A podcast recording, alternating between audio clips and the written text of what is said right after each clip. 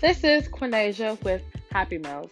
I'm going to talk about three things that are happening in the pop culture, and then at the end, I'm going to talk about three positive things that have also happened throughout the week. This can be in my personal life or what's happening in the culture. Tune in every Tuesday for your little dose of a happy meal.